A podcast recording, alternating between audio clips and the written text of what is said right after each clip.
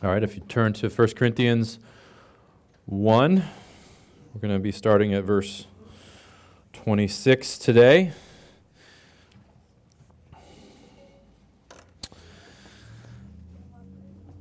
Well, we've been working through this critical section, this significant section of Scripture where Paul is correcting the Corinthians' view of the gospel this message of Christ and Him crucified, by which God draws people to Himself and saves them and changes them.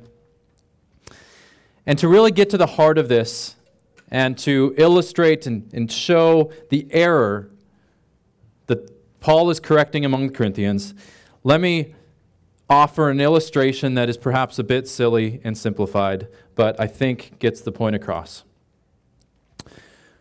So when you go to buy a toy or a tool, um, and those of you who are parents know this clear know this very well. Uh, they come. There's two. Op- uh, sorry, a toy or a tool that has or requires batteries.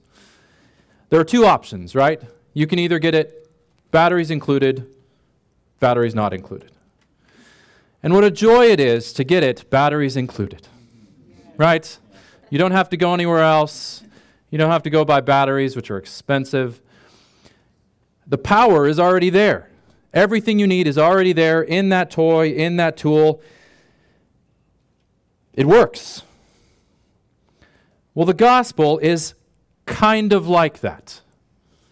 Batteries included, batteries supplied. The message of Christ and Him crucified is not just a message, it's also the means. It's not just a toy or a tool that if you can get it to work right, if you can figure out how to supply power, it'll work. No, it has power built in by design. Uh, Paul writes in Romans 10 that faith comes through hearing, and hearing through the word of Christ. That is, as the word of Christ, the gospel, goes out, it produces saving faith. God calls people to himself and saves them and changes them as the gospel is proclaimed as we share it, explain it, communicate it. There is power in the message itself as God's Spirit works through it. But the Corinthians were tempted to think that the gospel is like those toys and tools that say batteries not included. It wasn't that they didn't believe the gospel message was true, they did. They just didn't think it was effective, or effective enough, or powerful enough, sufficient enough. They thought they needed to figure out how to make it work, to go somewhere else, to look elsewhere for power. And so they tried finding eloquent speakers to communicate it, who could draw a crowd. They tried to doctor it up and make it sound like high and wise like the philosophers of the day or they tried to remove the sharp edges or the, the offensiveness, the foolishness of the gospel so that it would appeal to larger masses. As I've said repeatedly, they tended to think that the gospel and God Himself needed some PR help. And so, what does Paul say? Well, let me recap what we covered last week, starting at verse 20, and then we'll get into our section today. So Paul is speaking into this situation. He says, Where is the one who is wise? Where is the scribe? Where is the debater of this age? Has not God made foolish the wisdom of the world? For since in the wisdom of God, the world did not know God through its wisdom, it pleased God through the folly of what we preach to save those who believe. For Jews demand signs and Greeks seek wisdom, but we preach Christ crucified, a stumbling block to Jews and folly to Gentiles. But to those who are called, both Jews and Greeks, Christ, the power of God, and the wisdom of God. For the foolishness of God is wiser than men, and the weakness of God is stronger than men. So, in other words, God's way of working, God's purpose isn't to use the greatness of human wisdom and achievement to draw people to himself and save them. No, his purpose is to use a, a message that seems foolish and weak, perhaps even offensive, to draw people to himself and save them. Save them. And the reason, as we've begun to see, and as we'll get into more today, is so that all glory and credit and power are clearly seen to be his and not ours, not mankind's. So, this is what Paul has just said that God works in ways, God uses things that seem foolish and weak and silly in the eyes of the world to save. This is true of the gospel message itself. Now, Paul is going to give another illustration of God working in this way, of God using what appears foolish and weak, and that is the Corinthians themselves. Exhibit A that God uses what is unimpressive, you guys. it's actually kind of hilarious. This is the example Paul gives of how God works using the unimpressive. Look at yourselves. Verse 26. For consider your calling, brothers, i.e., consider, consider your status, your, your place in the world when you were called by God. Not many of you were wise according to worldly standards. Not many were powerful according to worldly standards. Not many were of noble birth. You guys weren't the who's who in Corinth. Most people probably didn't know who you were. But, going on, God chose what is foolish in the world to shame the wise. God chose what is weak in the world to shame the strong. God chose what is low and despised in the world, even things that are not, nobodies, to bring to nothing things that are. Now, notice a couple things here. First of all, this isn't just Paul making an observation about how the church in Corinth tended to be, but this is, you know, probably a rare case. No, this is Paul saying this is how God intentionally works. God chose what is foolish. This is not random chance that you turned out like this. It is exactly God's purpose to create a people for himself who are not necessarily all that impressive in the eyes of the world. At least that's not what draws them together. Secondly, consider the criteria here. Not many of you are wise, powerful, of noble birth. So the criteria for, for your calling, for your belonging to God, for your belonging to God's people, is not any of these things. It's not any of the criteria that the world uses for judging greatness, judging acceptability, judging worth. So, I mean, just think through the list of these things. What does our world use to judge your worth? Possessing money, and wealth, simply the ability to earn a middle class wage. This gives you no greater recognition or value at the foot of the cross or in the church. The ability to be self sufficient and not rely on others. This gives you no greater recognition or value at the foot of the cross or in the church. Possessing power and influence and respect whether in your community, in your church, in your school, in your workplace. This gives you no greater recognition or value at the foot of the cross or in the church. Being of noble birth, having coming from some great family or respectable family or Christian family or wealthy family, family gives you no greater recognition or value at the foot of the cross or the church. Having great intellectual abilities or great skills and abilities. Being a reader and a deep thinker. This gives you no greater recognition or value at the foot of the cross or in the church. Knowing Christian culture, being able to talk and, and act and look like Christians typically act gives you no greater recognition or value at the foot of the cross or in the church. And likewise, having a respectable past, devoid of any major sins or shortcomings, gives you no greater recognition or value at the foot of the cross or in the church. You don't need to bring any of these achievements, these badges, these accomplishments to the table with God. In fact, you can't. As one of our songs, our hymns says, Nothing in my hand I bring, simply to the cross I cling.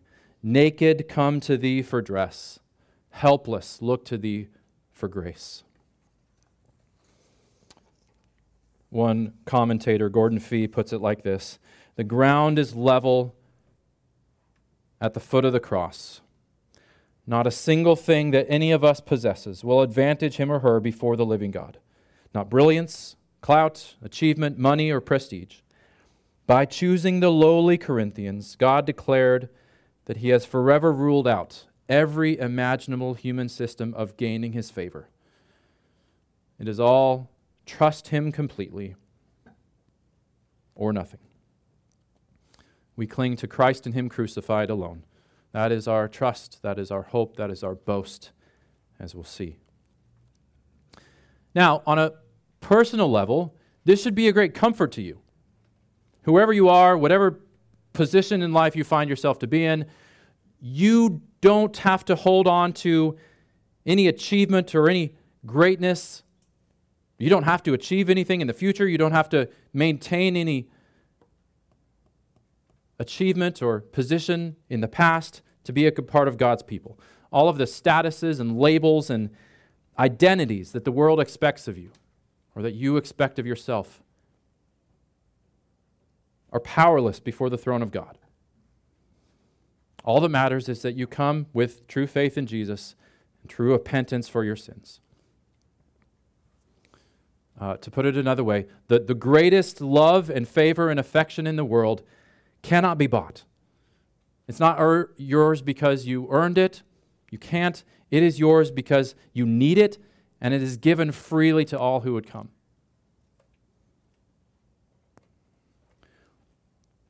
So, this should be a great comfort to us. It should keep us appropriately humble as well.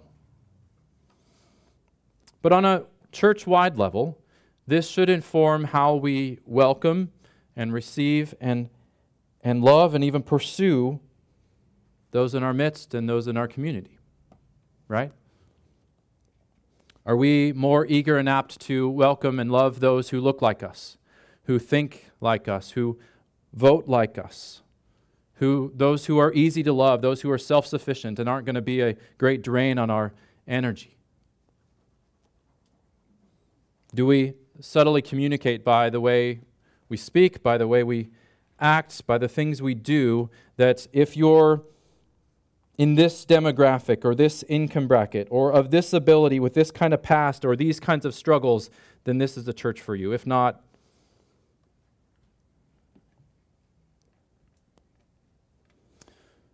you think of uh, Jesus in in Matthew 5 where he looks at the crowd and he says, Blessed are the, and he goes through this long list the poor in spirit, the, the meek, those who mourn, those who hunger and thirst for righteousness, the merciful, the pure in heart, the peacemakers, those who are persecuted for righteousness' sake. These were all of the people that were not valued by the world. These were the weak and the foolish, the powerless. And politically speaking, this cuts both ways.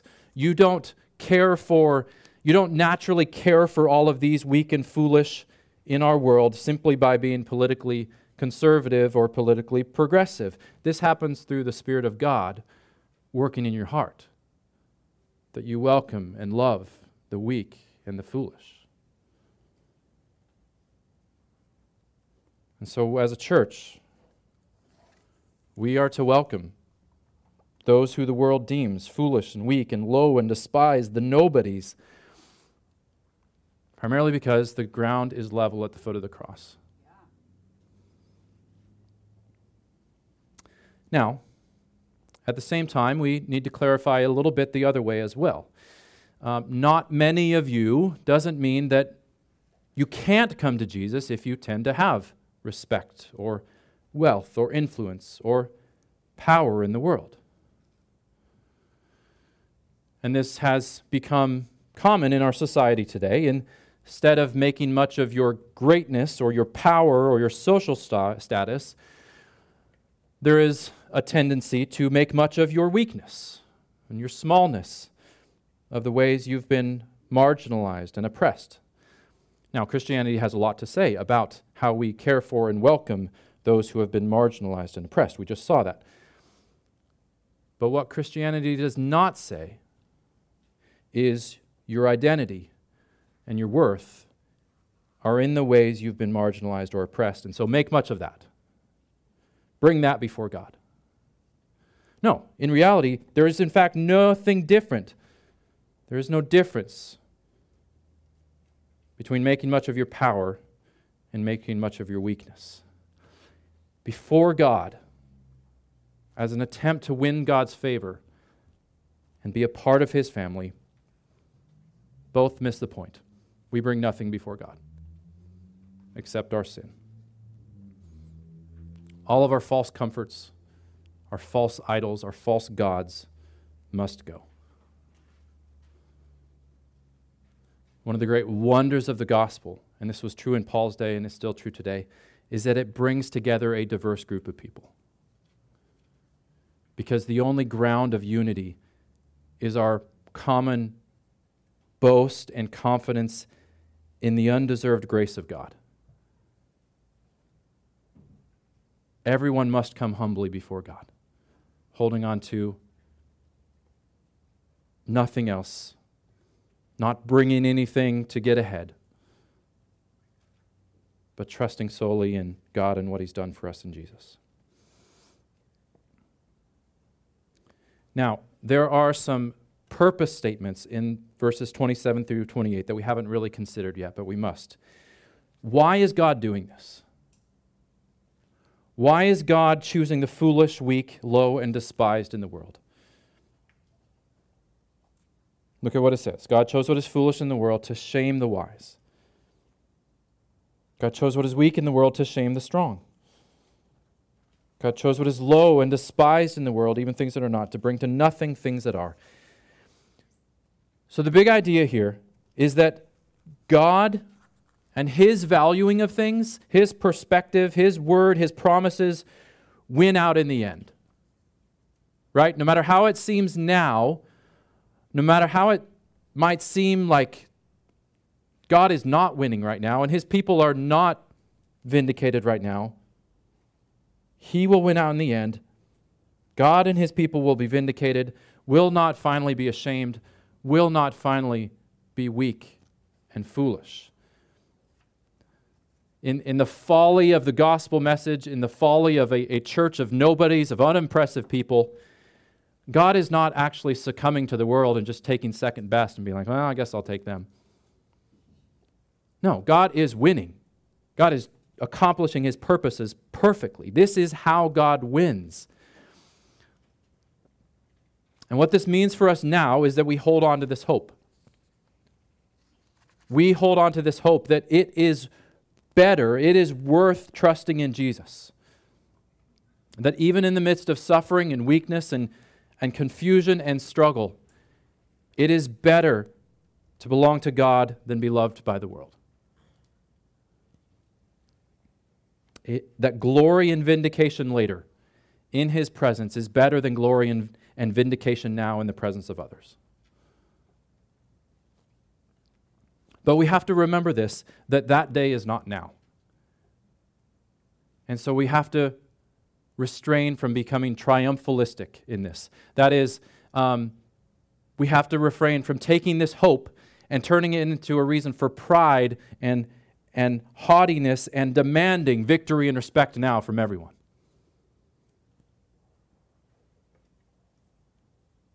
No, this hope should make us confident, yes, and assured, yes, but patient. As far as we know, we'll continue to suffer and struggle until the day we die or Christ returns.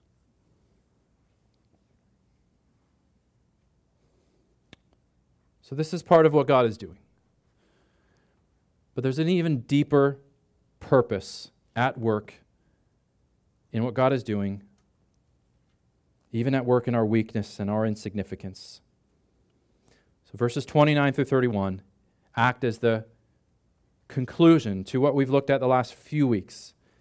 They, they sum up God's grand purpose in this. So let me read them and then we'll unpack these awesome verses. Verse 29. So that, so you get a purpose statement there. This and this, everything's leading up to this. This is why God worked through a gospel that seems foolish and weak, why God chose a people that are unimpressive, so that no human being might boast in the pre- eh, presence of God. And because of him, you are in Christ Jesus, who became to us wisdom from God, righteousness and sanctification and redemption, so that, as it is written, let the one who boasts boast in the Lord. So you get the same thing twice there. Two complementary phrases, right? God's purposes in how and whom he saves. So, A, to eliminate all human centered boasting in the presence of God, all making much of self. And then B, to direct all boasting to the Lord, making much of God. Now, you've probably noticed this is the title of our sermon series, Boasting in the Lord. Uh, this idea is central to the first four chapters of 1 Corinthians, um, and to a smaller extent, the rest of Corinthians as well. But I want to propose even further that this idea of boasting in the Lord is a key to understanding all of Scripture and a key to understanding what God is up to in the world.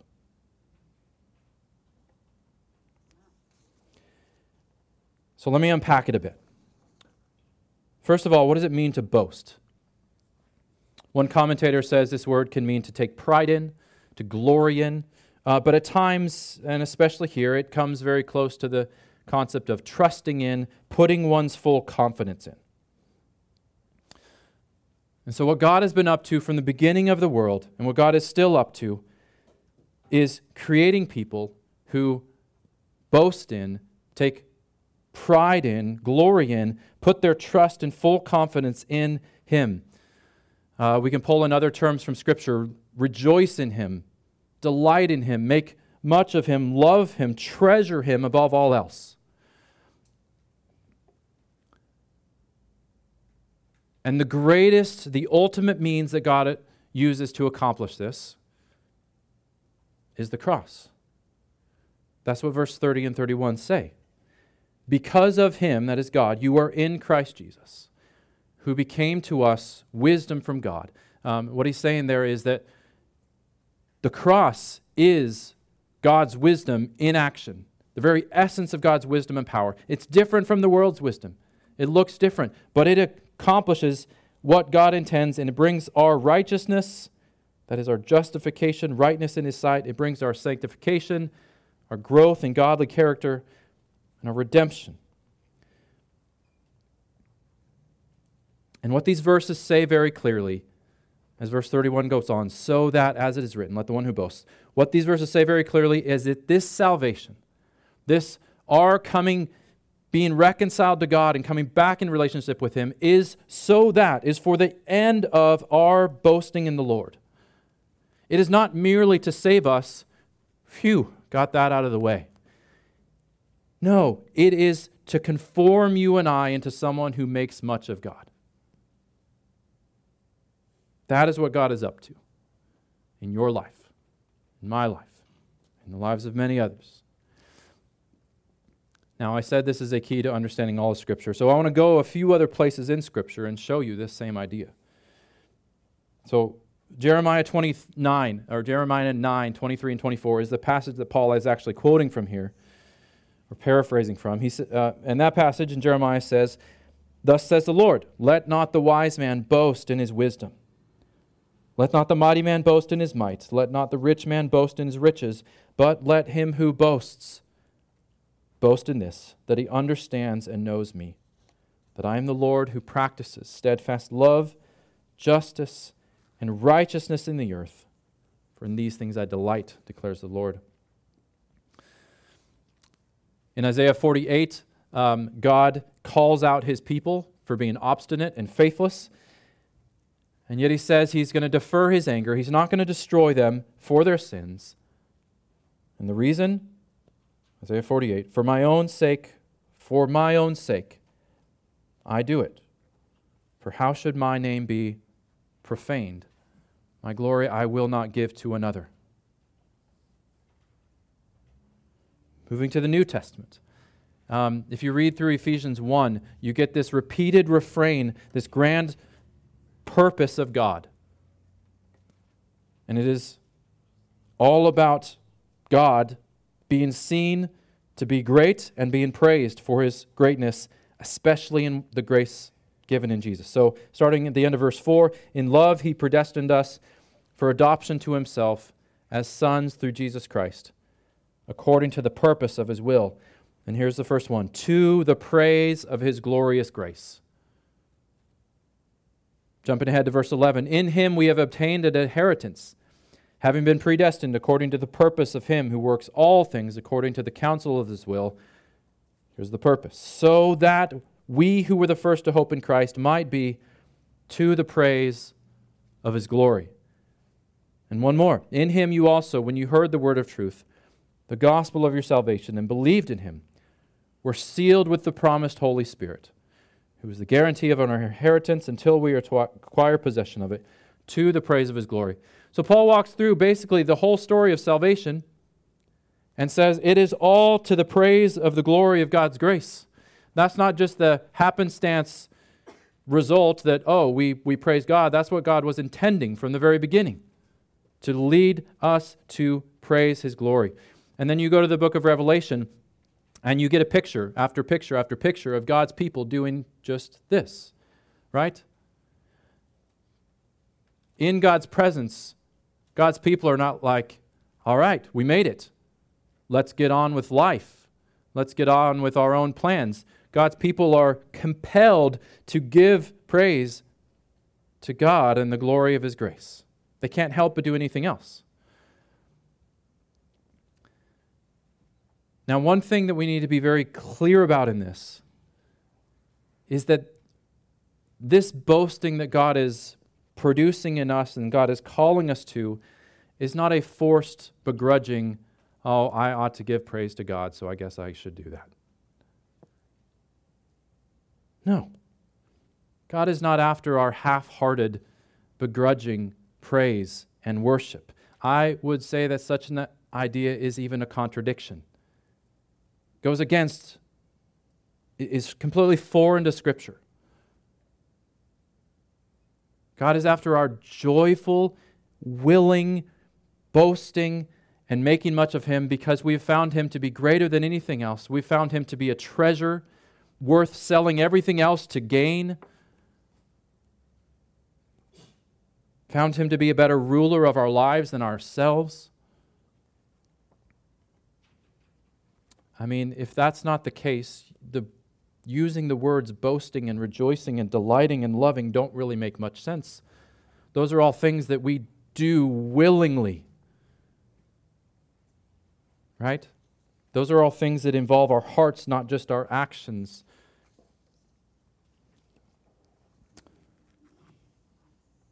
And they're words and ideas that God gives us to teach us what he is doing and what he is calling us to.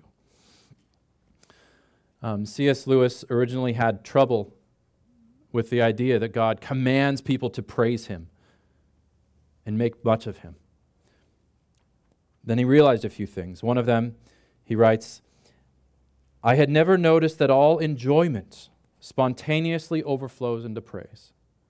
The world rings with praise. Lovers praising their mistresses, readers their favorite poet, walkers praising the countryside, players praising their favorite game. I think we delight to praise what we enjoy because the praise not merely expresses but completes the enjoyment. It is its appointed consummation. The Scottish Catechism says that man's chief end is to glorify God and enjoy Him forever. We shall then know, and we can even now know, that these are the same thing. Fully to enjoy is to glorify. in commanding us to glorify Him, God is inviting us to enjoy Him. I mentioned it last week as well, but John Piper famously summarizes this God is most glorified in us when we are most satisfied in Him. That in commanding us to glorify and praise and make much and boast in Him, God is also concerned about our joy and our satisfaction, about us finding peace and rest in Him. It's not making joy a God that we just pursue in any and all means. It is keeping God as God and making much of Him, and in that finding our greatest joy. So, what do we do with this? For one, it should be very clear that what God is after and what we are called to is not merely going through the motions of church or religion, is not merely just obeying God's commands so that we feel better about ourselves, or using the cross to get rid of our guilt and shame. Don't get me wrong, the cross does that and continue to come to the cross for that.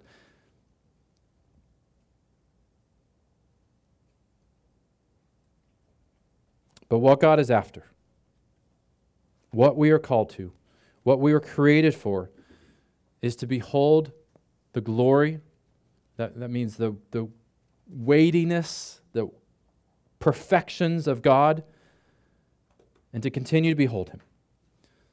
To, to behold His great power and authority and worth, his perfect justice and holiness, his love, his tenderness, his gentleness, his compassion, his kindness, the perfection of his beauty, to behold him and know that he's near and with us, hold on to his promises. I like to think of attempting to behold God as something like hiking up into the mountains if, if you've ever gone into on a hike where there's any sort of elevation change, at the beginning you can kind of see what you're getting into, and you kind of think that you can see most of where you're going, and you see kind of a peak, and you're like, all right, that's where we're going. But then you get up there, and it like opens up, and you see all of these vista upon vista and canyons and all these other peaks, and you see them from different angles, and it's just like there's so much more than you realized at the beginning. So much more glory and wonder than you realized at first. So it is with beholding God. But instead of hiking up into the mountains, we primarily behold God through reading and studying His Word, by gathering with His people and, and encouraging and strengthening and exhorting one another on, by communing with God in prayer, by waiting expectantly for God's kingdom to come. And I would say, even in this, in the times that we find ourselves challenged by God's word or confused by God's will, when we find God's ways and thoughts higher than ours and different than ours, we take that an opportunity to full, more fully press in. To let God and His Word be above ourselves rather than put ourselves above it. To let ourselves be challenged and find God to be greater, better than we expected. And as we do this, we boast, we make much of, we trust and delight ourselves in Him. In suffering, this might mean just clinging to Him with every ounce of strength we got, waiting on Him. In weakness, in loss and frustration, this might mean seeking to be content in Him, in what He has ordained, being content in His love and His presence. In times of joy and celebration, when things are going well, this means not idolizing the good in our lives continuing to hold on to God as our greatest treasure. And in sin and guilt, This might mean clinging to the cross and rejoicing in the grace that is ours in Jesus, finding our identity in that. So fight to keep God as your greatest treasure. In both easy and difficult times, when tempted to be led astray both by pleasures and by pains, know that boasting in the Lord will always be worth it and will not you will not be ashamed in that.